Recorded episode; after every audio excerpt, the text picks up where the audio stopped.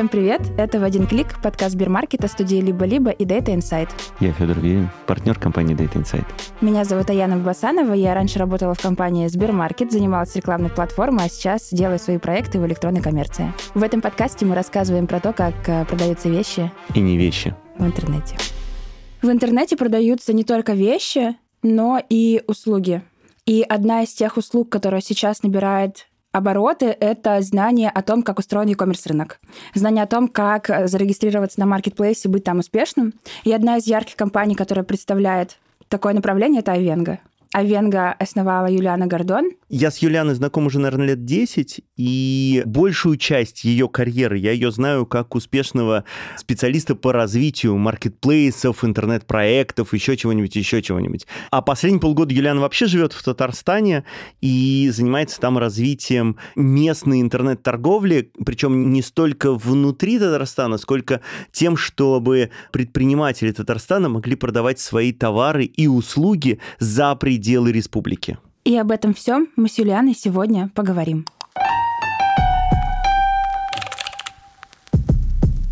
Друзья, всем привет! Меня зовут Юлиана Гордон, я основатель бизнес-школы электронной коммерции Айвенга и один из практиков в электронной коммерции в России. Расскажи немножко о себе, познакомь нас с собой.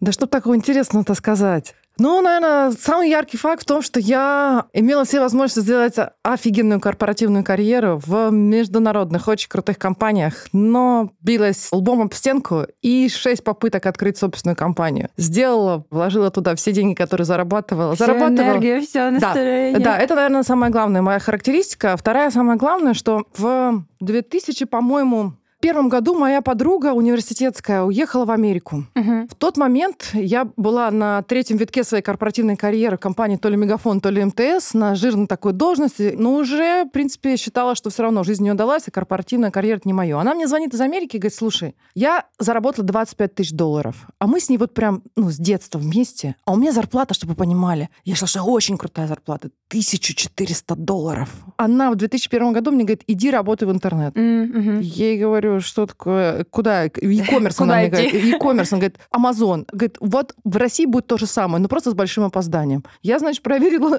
что есть в России, нашла три интернет-магазина. Значит, Озон, Мир книги, по-моему, Телефон.ру и Болеро. И все. И я пыталась устроиться в Озон три раза. Они три раза отказывали. Знаете, это как вот, когда религию хочешь поменять, по-моему, Федя, ну ты знаешь, да, когда иудаизм хочешь поменять, трижды отказывают. Вот это Озон правда, в лучших, проверка мотивации. в лучших традициях иудаизма выступил, да, причем не имея к этому отношения, отказав мне три раза. Ты отказала мне три раза. Но это все было в таком периоде сжатом. Три директора мне отказали, и вот один Бернар Люке, который сказал, мне было просто 28 лет. И в 28 лет он сказал, я под твою ответственность даю ей должность CRM-директора Озон. В 28 лет. То есть в 2004 году я пришла в электронную коммерцию и больше из нее не уходила. Влюбилась? Да, влюбилась безвозвратно и до сих пор верю. И я с тех пор поработала в очень многих проектах. И запускала Fashion Marketplace Azil, и работала в акселераторе интернет-проектов Aslan Ventures, да, и э, астрологические проекты попробовала, или Leroy Merlin Marketplace, Marketplace, и V7 первые продажи онлайн туристических пакетов. Ну, помотала меня, в общем, по разным сегментам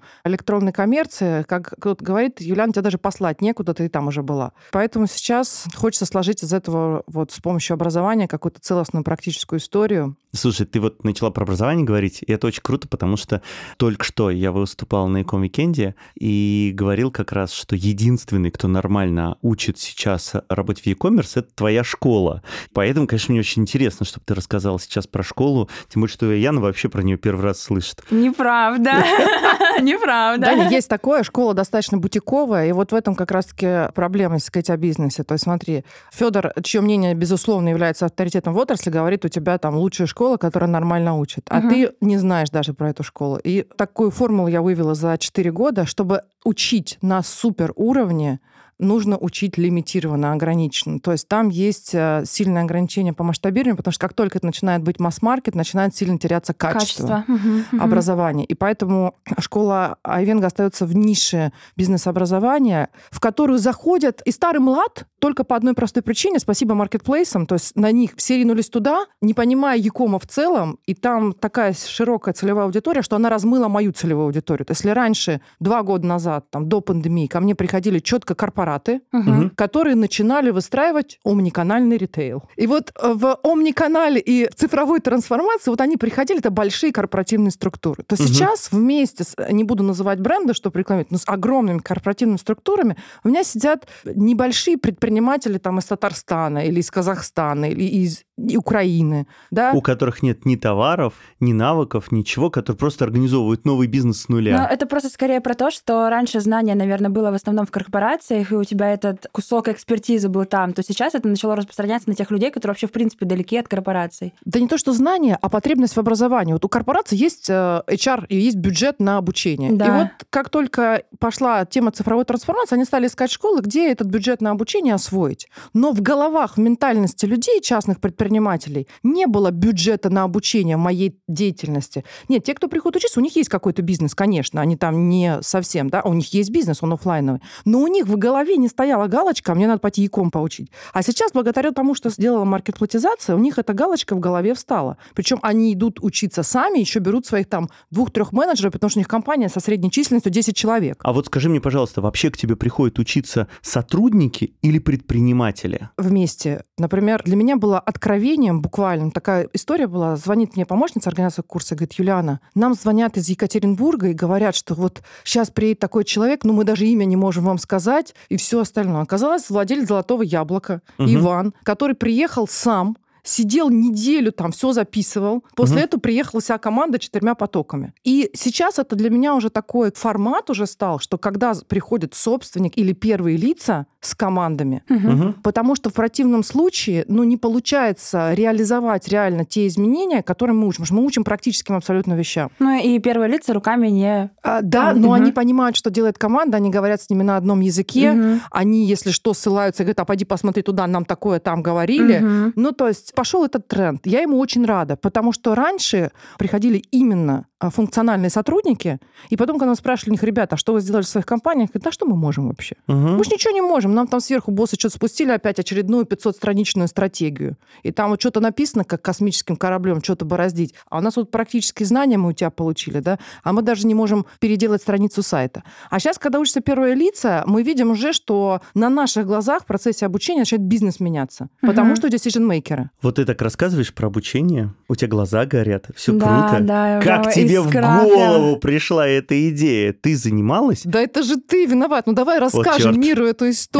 Вот черт. Ну, это же всецело твоя вина. Я тебе и школа Айвенга реально обязана Федору Вирну своим появлением. Ну, в анамнезе-то, конечно, все выросло из высшей школы экономики, естественно. А высшая школа экономики выросла из моей стрессовой кармы до того, что я, будучи на топовых позициях управленческих, ну, увольняла я людей много за непрофессионализм, за все остальное. И потом, собственно, уехала в Индию. Там год просидела в медитации. Это было после запуска PayPal и eBay в России. И после которой я вот э, разродилась с образовательной программой, отправила ее во все вузы, везде пришел отказ. Но Федор работал в высшей школе экономики.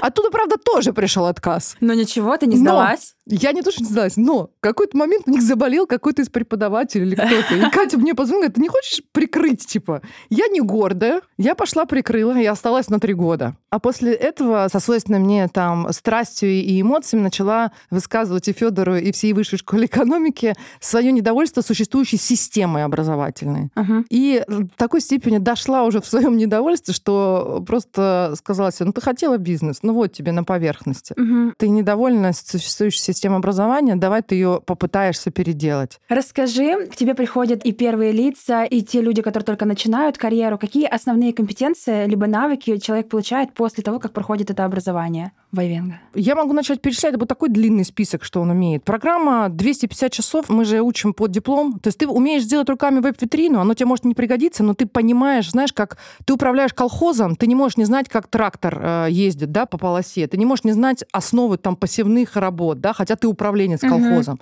Вот я тебе говорю, я готовлю управленцев колхозом, но при этом они знают правильное время посевных, знают, как подозимы отдавать, знают, как трактора ездят, чем заправлять. То есть мы учим и, и системному представлению о Якоме как о бизнесе. И отдельным конкретным прикладным скиллам, где очень сильная часть отдана веб-части, Мгм. ну, потому что все-таки нет якома без технологий, без Да, веба. да. Технологии веб. Вторая очень сильная часть отдана тому, на чем я сама, собственно, помешана. Custom Relationship Management. Короче, русским языком. Большая любовь к клиенту, Ага. а теперь, если разложить это на математические сегментации, стратегию управления клиентской базы, вот это просто моя большая любовь исходно по жизни, поэтому большая сильная тема. Ну и, как ни странно, мы учим логистике. Это муторно, это скучно, но у меня было одно из убеждений, в частности, вот когда я в вышке там пыталась что-то поменять, о том, что сильный перекос обучения, ребят, и всех конференций в сторону маркетинга. Как не зайдешь на секцию маркетинга, сидит, блин, толпа, люди в проходе стоят, и там еще кто-то Мгм. из коридора с биноклем уже, чтобы спикера видеть. А секций логистических вообще нет, потому что не востребовано. При этом основная засада в бизнесе, там, где обрывается воронка, там, где теряется лояльность клиентам, находится в операционно-логистической части. Да, да. У меня вообще была такая мысль, концепция Айвенга. Почему Айвенга? Ну, мало того, что это шифр Айвенга, это еще и рыцари круглого стола. То есть что я вообще хотела сделать? Я подсмотрела бизнес-модель в Америке. А, Learn from Genius она называлась, да? Мастер-класс. Да, да. И я хотела создать аналог, но в Якоме. То есть, чтобы собрать все золотые головы Якома, практиков, и чтобы они преподавали. Ну, потом выяснилось, что практиков своя жизнь, оно им не сильно надо. Если они преподают, то когда хотят, где хотят, в том объеме, как хотят. Но все-таки каких-то экспертов удалось собрать. И, соответственно, круглый стол не получился у меня в Айвенго, получилось пол стола. А сколько сейчас в школе курсов? Смотри, у нас есть э, один флагманский продукт, на котором учатся 99% студентов. Был один флагманский продукт. Мы сделали несколько небольших специализированных курсов, но Мгм. надо просто признать, я это признаю, что я проиграла рынок. Специализированные курсы по digital-маркетингу, social media-маркетингу нужно было делать три года назад. Они когда туда вошли, все уже, кто вошли. Но флагманский продукт, 360 курс, Мгм. он неповторим, уникален, и поэтому его люди покупают. Мы сейчас сделали второй продукт. А Я объясню, почему его сделали. Я действительно считаю убеждена, что школе осталось жить года три. В таком виде, по крайней мере, как она существует. Потому что через года три примерно с тем темпом, как сейчас развивается e-com, и какая экспертиза появляется у молодого поколения, у самих предпринимателей, через три года мне учить будет либо некого, либо каждый будет способен Мгм, учить. E-com у. И вот этот второй продукт — это курс «Золотые правила маркетплейсов». Я хочу снять сливки с этого растущего рынка, прям называю вещи своими именами, обучить максимальное количество десятков тысяч предпринимателей. Именно за этим Мгм. я сейчас из Москвы двинулась в Приволжский федеральный округ. И я думаю, что жизненный цикл и продуктов, и школы где-то в течение трех лет может сойти на нет, и я готовлю себя уже морально к этому. Юля, у тебя есть а, вторая компания, это IT-бизнес Ленув. Ленув помогает а, другим компаниям превращаться в маркетплейсы. Расскажи, чем там занимаетесь? Ну, можно не превращать. Один с нуля строится, второй превращается. Мгм, Но класс. это софт, э, софт-программа. Смотри, вот ты сделала Ленув инструмент для построения маркетплейсов. Зачем делать из магазина маркетплейс? Вот есть магазин А нормальный, продает гель для рук антибактериальный, вот перед тобой сейчас стоит, да? И вдруг он раз и маркетплейс. Зачем? Да, там ответ очень простой. Давайте на примере Леруа Мерлен приведу. Меня Леруа Мерлен позвал, говорит, приди к нам, построй маркетплейс несколько лет назад. Я говорю, почему? Они говорят, очень просто. Есть стопроцентный бюджет семьи, который тратится в сегменте DIY на ремонт. Мгм. Мы своим ассортиментом покрываем бюджет 25%, например. Мгм. Извините меня, если я ошиблась. А остальные-то 75% как покрыть?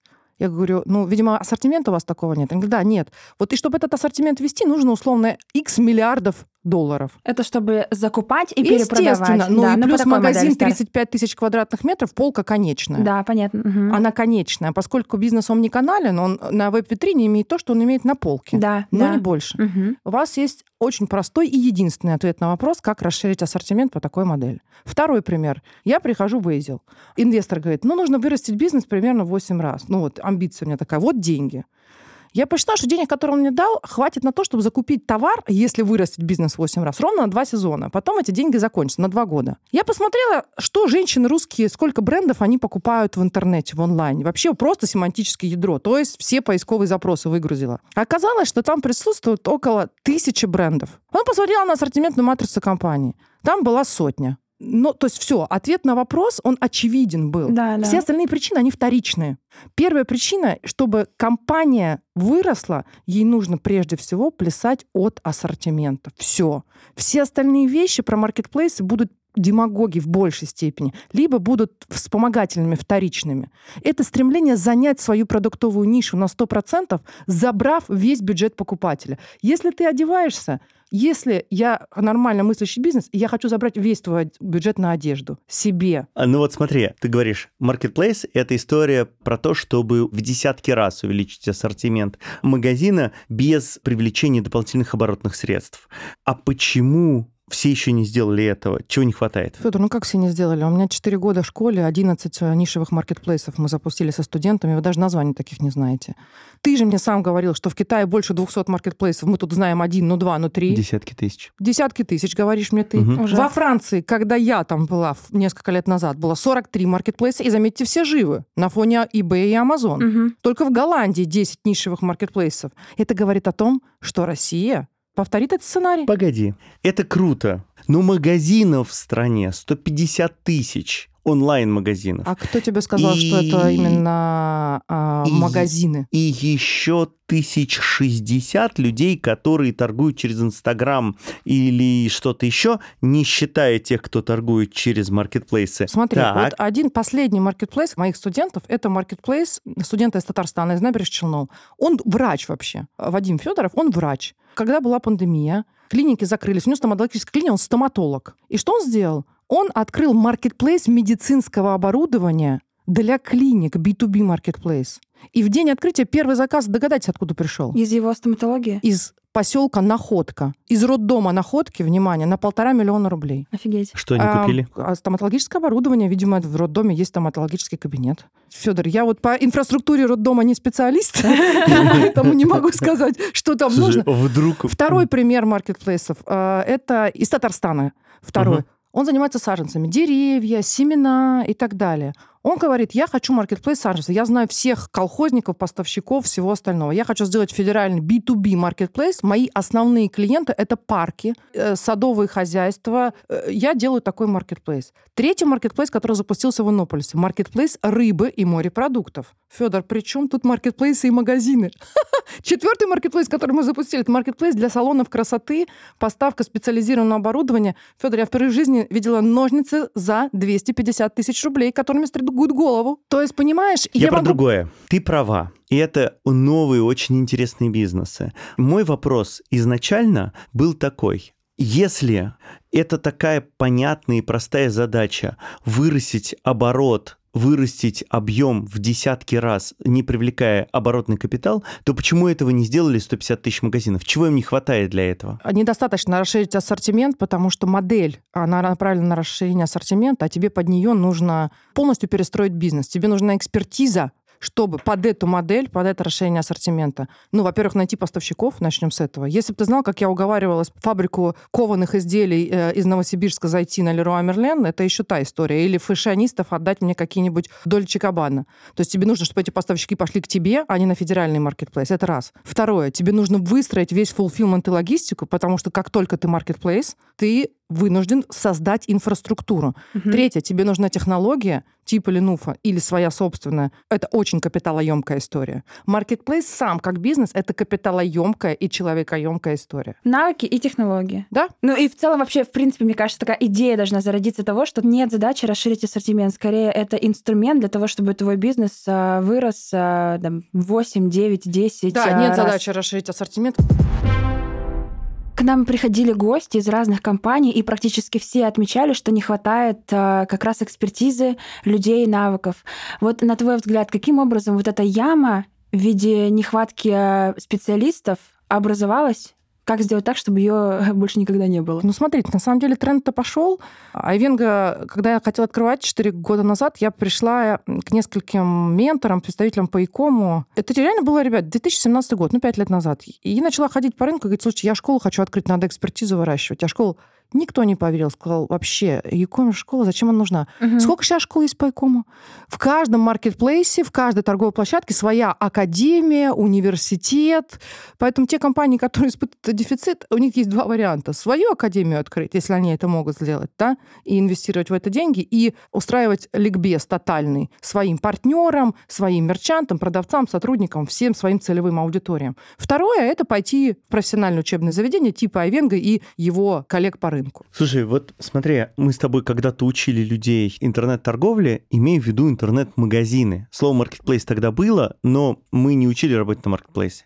А сейчас появились маркетплейсы, интернет-магазины поменялись, там есть всякие изменения. Вот как изменились компетенции, которые нужны были, там, условно, 5 лет назад и сейчас? В чем разница? А, раньше нужны были компетенции по выстраиванию личных, долгосрочных отношений с покупателем. Раньше мы учили, как интернет-магазину построить такую сервисную, продуктовую, маркетинговую модель, чтобы максимально увеличить жизненный цикл покупателя, частоту его покупок и на этом жить. И мы вот прям мощно учили все процессы под это подстраивать. Угу. Это вот модное слово клиентоориентированность, которое, кстати, убежало последние пару Верно, лет совсем. потому что сейчас ты работаешь на маркетплейсе, и все недовольство покупателя о том, что прислали грязный какой-то товар или разбитый, который хранится у тебя на складе маркетплейса, прилетает тебе. При этом покупателя ты вживую не видишь. А так-то что сейчас происходит? Как изменились навыки? А сейчас твоя основная задача выжить в диком море конкуренции. Часто брендов, схожих с тобой до степени смешения на единой площадке маркетплейса, где поисковая выдача выдает тебя и еще тысячи, десятки тысяч таких же, как ты. Ты дифференцироваться сервисом не можешь, потому что дифференциация исчезла. Ты дифференцироваться э, торговым предложением не можешь. Цену решаешь не ты, ее тебе фактически диктует маркетплейс. Покупателя своего ты не видишь. А на чем должен быть твой фокус компетенции? В основном, я сейчас скажу ужасную вещь, но в основном специалисты, менеджеры по управлению маркетплейсов превратились в большей степени в тех, кто должен играть, э, варьировать маржой, чтобы вообще не упасть в ноль. И второе, они превратились в контент-менеджеров. Потому что сейчас на витрине маркетплейса дифференцироваться фактически можно только ценой и контентом. Контент. SEOшники. Ну, такие SEOшники, фотографы, Оптимизация там, оптими- под поисковую выдачу. оптимизация под поисковую выдачу, работа с отзывами. Ну, то есть я их называю сейчас специалисты по карточке товара. И я сейчас скажу вам по секрету одну такую вещь. Приходит ко мне сейчас один из А маркетплейсов. никому не скажем. Да. Приходит один из маркетплейсов, говорит, нам нужен твой курс именно как создать продающую карточку товара. Потому что как создать продающую карточку товара, это единственная ключевая компетенция, которая нужна сейчас твоему специалисту по маркетингу. Ему не надо больше ничего знать, ни логистику, потому что Ага. все делает маркетплейс, ничего. Я, кстати, видела кейс, а, по-моему, на Wildberries делали э, какой-то бренд. Вот реально у них продажи выросли только благодаря тому, что они сделали какие-то карточки, обрисовали их, как в Инстаграме, стрелочки. Вот это платьишко купили сто раз против других карточек, где просто стоит модель. А Яна, если бы ты знала, сколько у нас таких кейсов. У нас реально, я вот не совру, у нас есть рост продаж, у нас кейсы было-стало, школа живет на кейсах было-стало. У нас курс построен, было-стало, было-стало, было-стало. После переделки карточки товара средний рост, который мы видим, 2-4 раза. Просто сходу. Так, все, записываемся все на курс. Да нет, там можно не ко мне записаться, там, в принципе, законы эти, они понятны. Ну, то есть можно это даже интуитивно догадаться, что нужно, другое просто не догадываются. Слушай, смотри, что ты сказала сейчас. Получается, что конкуренция в электронной торговле резко выросла с появлением маркетплейсов, потому что конкуренция между продавцами, которая была раньше между разными магазинами, теперь стала между фактически разными продавцами на маркетплейсах. И эта конкуренция гораздо более жесткая. Абсолютно, Феда. Это конкуренция на одном экране поисковой выдачи. То есть раньше у тебя была конкуренция на разных веб-сайтах, между брендингом каким-то, между сервисным предложением. А сейчас у тебя конкуренция на уровне карточки товара на одном экране поисковой выдачи. Интересно, что мы раньше то же самое говорили про конкуренцию между интернет-магазинами, что если обычные оффлайновые магазины, у них есть место расположения, дизайн, еще чего-то, то интернет-магазины конкурируют между собой в рамках одной поисковой выдачи. Верно. Только это было на поисковых машинах, а теперь это прямо на продающем сайте. А вторая вещь, которую ты сказала, а, ну то, что я услышал, это то, что уровень подготовки прямо сейчас продавцов на маркетплейсах достаточно низкий, поэтому небольшие изменения могут привести к хорошему эффекту. Точно. И здесь, кстати, очень интересная штука. Я недавно читал отчет европейский, как раз про селлеров, про бренды на маркетплейсах. Там была такая фраза, что нету кнопки включения успеха, есть очень много мелочей, за каждой из которых надо следить. Да, как я говорю, это не стрельба из пушки, а это снайперская стрельба, понимаешь? То есть по очень мелким э, целям. Скажи, пожалуйста, а вот к тебе приходит бренд КАМАЗ, Татарстан, КАМАЗ. У КамАЗ еще не пришел, но все ты остальные- постила фотографии, Да, значит, в да, КАМАЗе. да. Приходит к тебе КАМАЗ и говорит, мы хотим продаваться через маркетплейс. Здесь нужно отметить, что КАМАЗ — это, безусловно, производитель автомобилей, но кроме того, что КАМАЗ производит вот эти вот огромные грузовики, а еще автобусы, а еще куча всего, у КАМАЗа есть одна из самых известных в мире гоночных команд, которая участвует, например, и периодически выигрывает ралли Париж-Дакар. И у этой команды есть, конечно, огромное количество сувенирки про КАМАЗы, про ралли и про эти гонки. Чтобы КАМАЗу выйти на маркетплейс, ему что надо поменять в компании? Какую структуру надо создать внутри компании? Слушай, ну КАМАЗ, э, действительно, КАМАЗ мы сейчас показываем как кейс, потому что они со своим мерчем сначала вышли на eBay, и поскольку это все связано с международным брендом ралли Париж-Дакар... Они там футболочки продают? Не только, они там продают куртки по 25 ну, тысяч рублей, неважно, весьма важно. успешно. Футболочки. Да, да, да. Угу. Почему на eBay? Потому что международный бренд э, победителя... Спрос там да, гораздо да, больше, гораздо больше. Ну, угу. и они ассоциируются напрямую с международным брендом ралли Париж-Дакар. Да, а почему-то в России никто не хочет носить куртку КАМАЗ Париж-Дакар. За 25 тысяч не хочет. Да даже за 10, вот. И сейчас они вышли на Озон уже. Знаешь, почему они это сделали достаточно быстро и безболезненно? Ага. Потому что у них в организационной структуре то подразделение, которое занимается, скажем, ритейл-торговлей, да, э, на маркетплейсе в онлайн-канале, оно выделено в самостоятельную гибкую структуру. Ух ты! Это очень прям важно, потому что если бы это было, вот это же огромный холдинг, и если бы это решение о начале онлайн, или бы звучали слова цифровая трансформация и прочее, вот эта ересь... А почему ты сказала, что цифровая трансформация — это просто Ересь. Ну, потому что сейчас, мне кажется, очень много компаний прямо используют вот эту фразу для того, чтобы показать о том, что начинается период онлайна, когда они пишут онлайн через тире. А, Аяна, смотри, потому что в разное время были разные священные коровы. То есть оно не было бы ругательным, это слово бы, да, как омниканальность. Если бы ты, идя по коридору, основного любого сотрудника, Угу. искала мы проходим цифровую трансформацию, или мы идем в омниканальность. Скажи мне одной фразой, как семилетнему ребенку, что конкретно это для тебя означает? Угу. Я сделала такой эксперимент неоднократно со своими студентами. И не поверишь, из десяти случаев, может быть, в двух сотрудник смог мне внятно ответить, что он под этим понимает конкретно для своего рабочего места. Если термин не может быть декомпозирован, то есть разделен до уровня конкретной штатной единицы, либо человек, который Мгм. понимает и работает в компании, это священная корова. Понятно. Ну, все, Мне нравится, как ты говоришь. Просто все четенько. На какие профессии в Якоме, на твой взгляд, сейчас а, есть и будет самый высокий спрос? Возможно, не профессии, но навыки. Ну, первое, так и останутся управленцы, системное видение. Почему? Потому что, ну, мультиканальность началась. Опять ругательство говорю. Ну, то есть, смотри, сейчас успешный бизнес любой, если ты чем торгуешь, товары, услуги, то у тебя трехатомная модель должна быть продаж, на мой взгляд. То есть D2C, свои собственные продажи обязательно. Ты можешь торговать на всех маркетплейсах, торговых площадках, а можешь еще и состав- сам стать маркетплейсом, плюс соцсети. Я когда была в Европе, там есть такой кейс, я его рассказываю студентам. А, Это компания Тикамун. Она производит мебель из тика. Мгм. Очень маленький красивый бизнес, который ни одного дня не был убыточным. И вырос с 10 до 70 миллионов евро за 4 года, используя вот эту вот модель. То есть они развивали собственные продажи, они договорились с маркетплейсами, начиная от Амазона, что те не будут выкупать их брендовые запросы в Google шопинге, брендовые именно Тикамун, будут а, продвигать их только по общекатегорийным и продуктовым, связанным с ну, материалом, да, категории, потому что это мебель из тика, из натурального дерева. У них две фабрики, они производитель, они вышли на 40 маркетплейсов, Мгм. во Франции и сказали, у нас золотое правило, ни дня без заказа. Если есть хотя бы 30 заказов в месяц, мы остаемся на этом маркетплейсе. М, Если заказа нет, мы смотрим 6 месяцев, и мы уходим. Они вышли на все 40 маркетплейсов, мгм, отключили потом, не поверите, все, остались на 8. мгм. На 8. Из них eBay и Amazon известны, остальные вы даже можете не знать. Такие Мгм. как Rue de Commerce, De la Maison, это вот французские эти все маркетплейсы. Остались на 8. И за счет сочетания вот этой вот трехатомной модели продаж они вырастили бизнес в 7 раз, ни дня не быв убыточными вообще. Всегда с положительным PNL. Отсюда чему я говорю?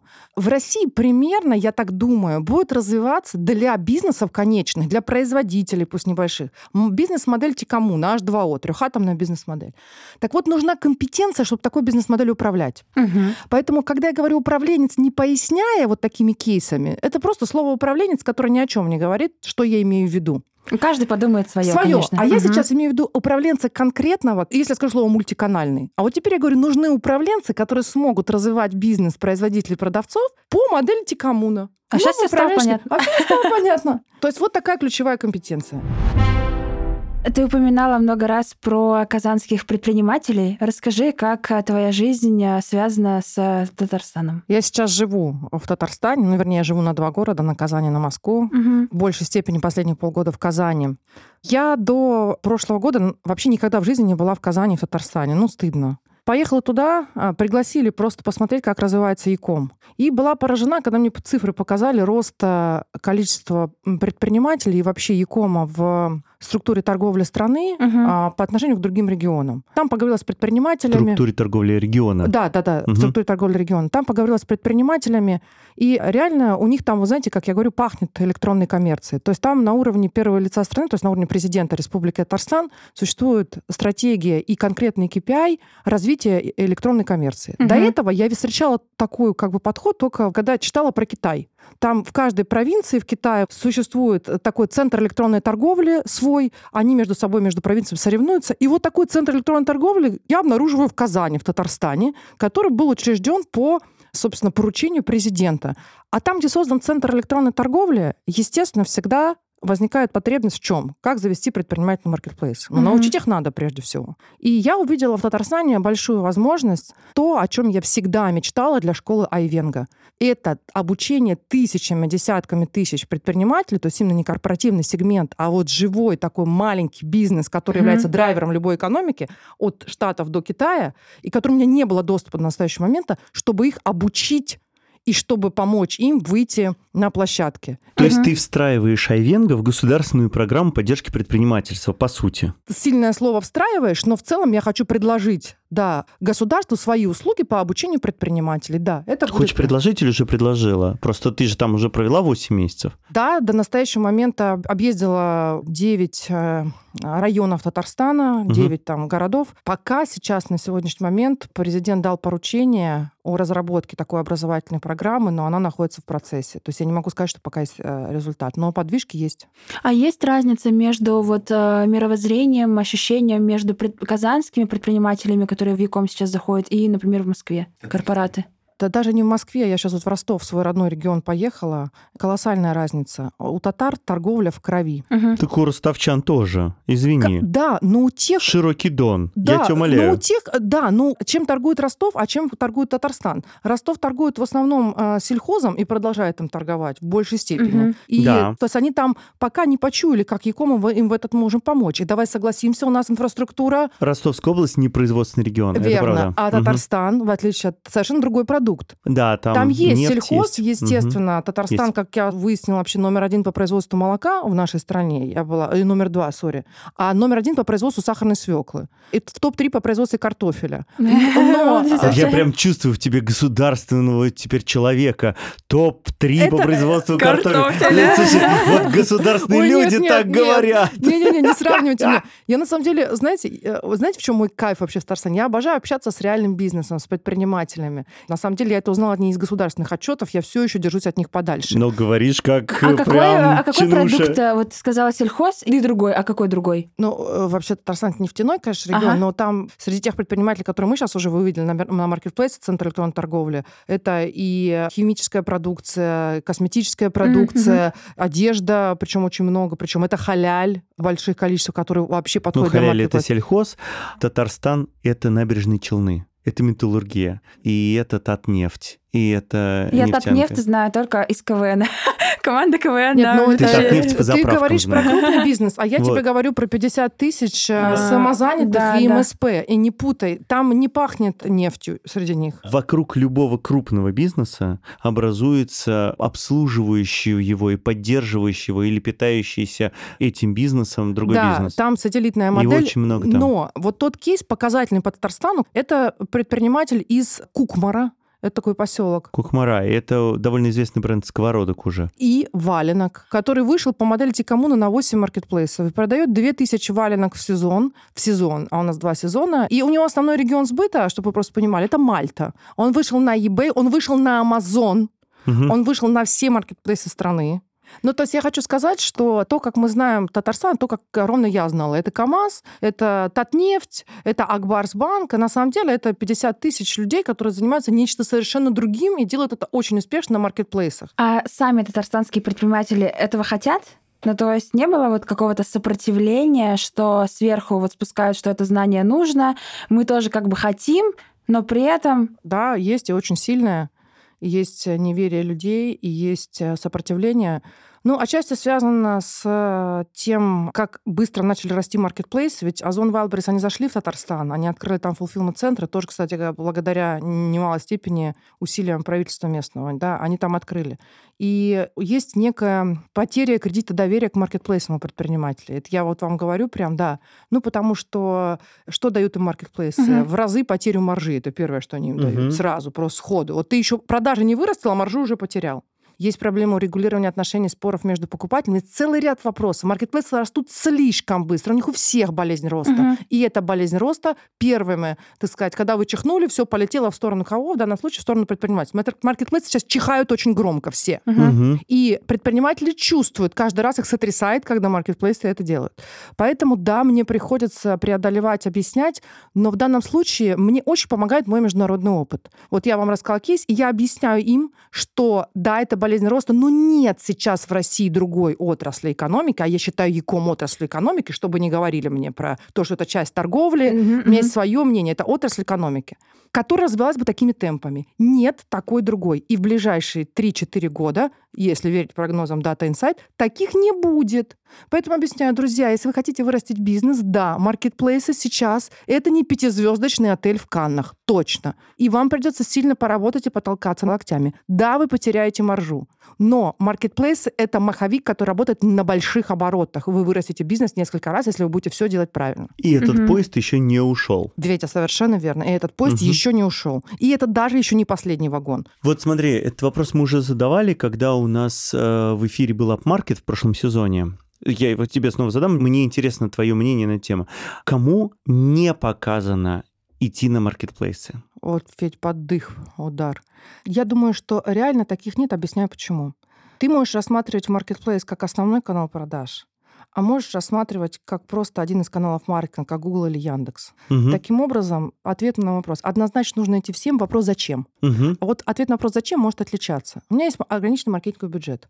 Я его раньше отдавала в поисковые машины или в перформанс-маркетинг. Почему? Потому что там была основная аудитория покупателей, угу. которая там тусовалась. Куда она сейчас перетекает, основная аудитория покупателей? Кто отъедает больше всего долю поиска? Это маркетплейсы. Их поисковые машины начинают забирать долю поискового трафика, товарного и услуг сервисного у наших поисковых машин Яндекс и Google. Это значит, что перераспределение рекламного бюджета в любом случае каналов и аудиторий пошло на маркетплейсы. Таким образом, я могу не выходить на маркетплейсы, чтобы продавать. Я могу выйти на маркетплейсы, чтобы иметь там свой продукт плейсмент и использовать это как альтернативный маркетинговый канал. Я хочу привести пример. Приезжаю я в Татарстане, по-моему, в набережные Челны, что ли, в Альметьевск, и э, предпринимателям говорю, ну вот если вы даже не можете выйти на маркетплейс, у вас нет инфраструктуры, ну вот вы можете разместиться на торговой площадке типа Авито. А они мне говорят, а у нас э, продаж на Авито нет, у нас есть вот собственный такой сайт, э, который работает на город, доставляет, условно говоря, горожанам, по-моему, это был зоомагазин, что ли, я говорю, хорошо, захожу в поисковую машину, просто WordStat, в Яндекс, и забиваю просто запрос общей набережной Челны. Вот просто общий запрос в WordStat.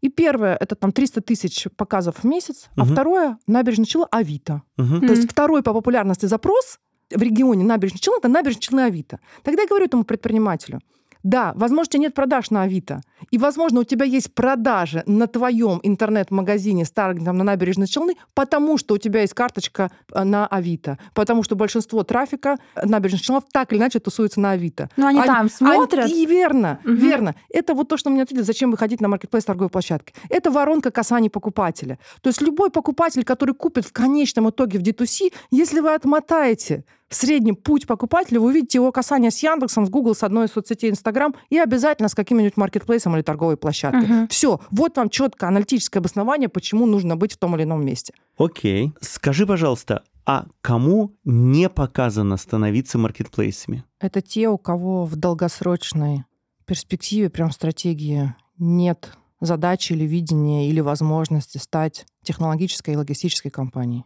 Ассортимент может любой собрать. Веб-витрину, на которой миллионов товаров сейчас может сделать любой школьник, запрограммировать. Угу.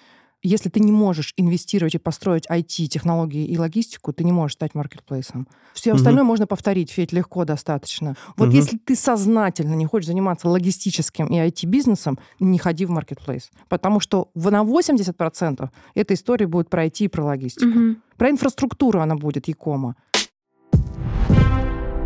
У нас есть такая традиция, что Аяна в конце задает несколько коротких, быстрых вопросов и ожидает, что эти вопросы имеют короткий ответ. И это называется блиц-опрос. Это вопрос, который мы задаем просто всем.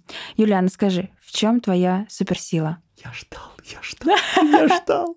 Профессиональная любовь к Якому, а, жизненная страсть. Врет. Ее суперсила в бесконечном внимании к контенту, к продукту, который она делает. Окей, принято. Будем считать, что две штуки. Вот мы сейчас смотрим, и ты на все вопросы отвечаешь реально с огнем в глазах. Все горит, зажигается, мурашки по коже. Где ты берешь э, эту энергию и вдохновение? А это ее вторая суперсила. Бесконечная требовательность ко всем и к себе в том числе.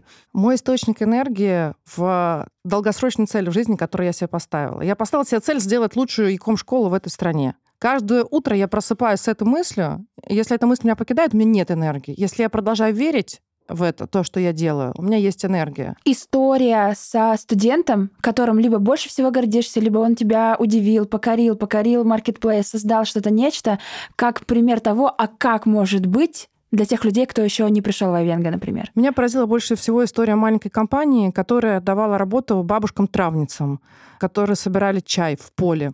Они понимали, что это социально незащищенный слой населения, и они вышли на все маркетплейсы, и за последние фактически там 6 месяцев, что мы за ними наблюдаем, это плюс 50 новых рабочих мест для бабушек-травниц. Я их назову. Это фабрика здоровых продуктов. Они вывели бренды, которые сейчас уже в России набирают популярность. И я приехала к ним на производство, у них стоит палета такая. Я говорю, а я вижу международные ну, документы. Я говорю, что это? Они говорят, это первая поставка в ЮАР.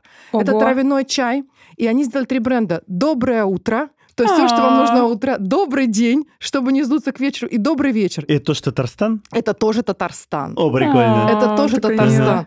Ну, вот еще одна история. Это Триес. Это компания, которая разрабатывает химические, даже не знаю, как это назвать, средства, например, жидкий как бы клей, который может бетон клеить и так далее. Угу. И вот в пандемию они переориентировали тоже производство на выпуск э, антисептических средств. Они вышли на все маркетплейсы, их заметили, и они стали официальным поставщиком питерского метрополитена. Эти примеры реально меня так, ребята, штырят, я вам могу сказать. Спасибо, было круто. Спасибо. А... Спасибо тебе большое за истории, за то, что, не знаю, наши сердца здесь покоряешь, и слушатели в том числе.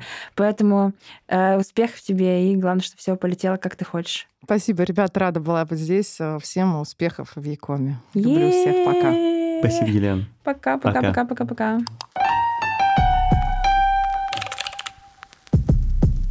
Вот э, мы сейчас поговорили с Юлианой, у меня реально давно такого не было, что от э, разговора, от энергии, от наплыва, мне казалось, я вообще просто улечу в стенку, в хорошем смысле слова, потому что вот такое шило в определенном месте встречается достаточно редко но мне так кажется. Поэтому это было супер... Э, я все время слово «супер» говорю, я послушала пару своих выпусков, на самом деле, но тут прямо другого слова не подобрать. Короче, это было вдохновляюще, интересно. А еще мне а, зашла история про то, как а, человек, несмотря ни на что, на отказы, на стены, на неприятие, сопротивление и так далее, все равно идет, делает и вот гнет а, в то, что верит. Ты почувствовал на себе то, что чувствует студент Юлианы, когда приходит к ней учиться. Угу. Поскольку я и преподавал вместе с ней, и она преподавала у меня, и, ну, в смысле, в моих программах, и э, слышал, как она преподает студентам, я хочу тебе сказать, что примерно вот в таком формате у тебя есть несколько десятков часов, когда ты слушаешь Юлиану. И это производит впечатление, потому что, конечно, столько страсти вкладывать в то, чем ты занимаешься, это действительно довольно сложно. Для этого нужно эту страсть внутри иметь, ей... Разжигать и ей делиться. И ей, да, легко очень делиться. Это подкаст Сбермаркета, студии «Либо-либо» и Data Insight. Над этим подкастом работали редактор Лиза Каменская, продюсер Юлия Яковлева, звукорежиссер Нина Мамотина. Джингл нам написала Кира Вайнштейн. А обложку создала студия Non-Objective Works.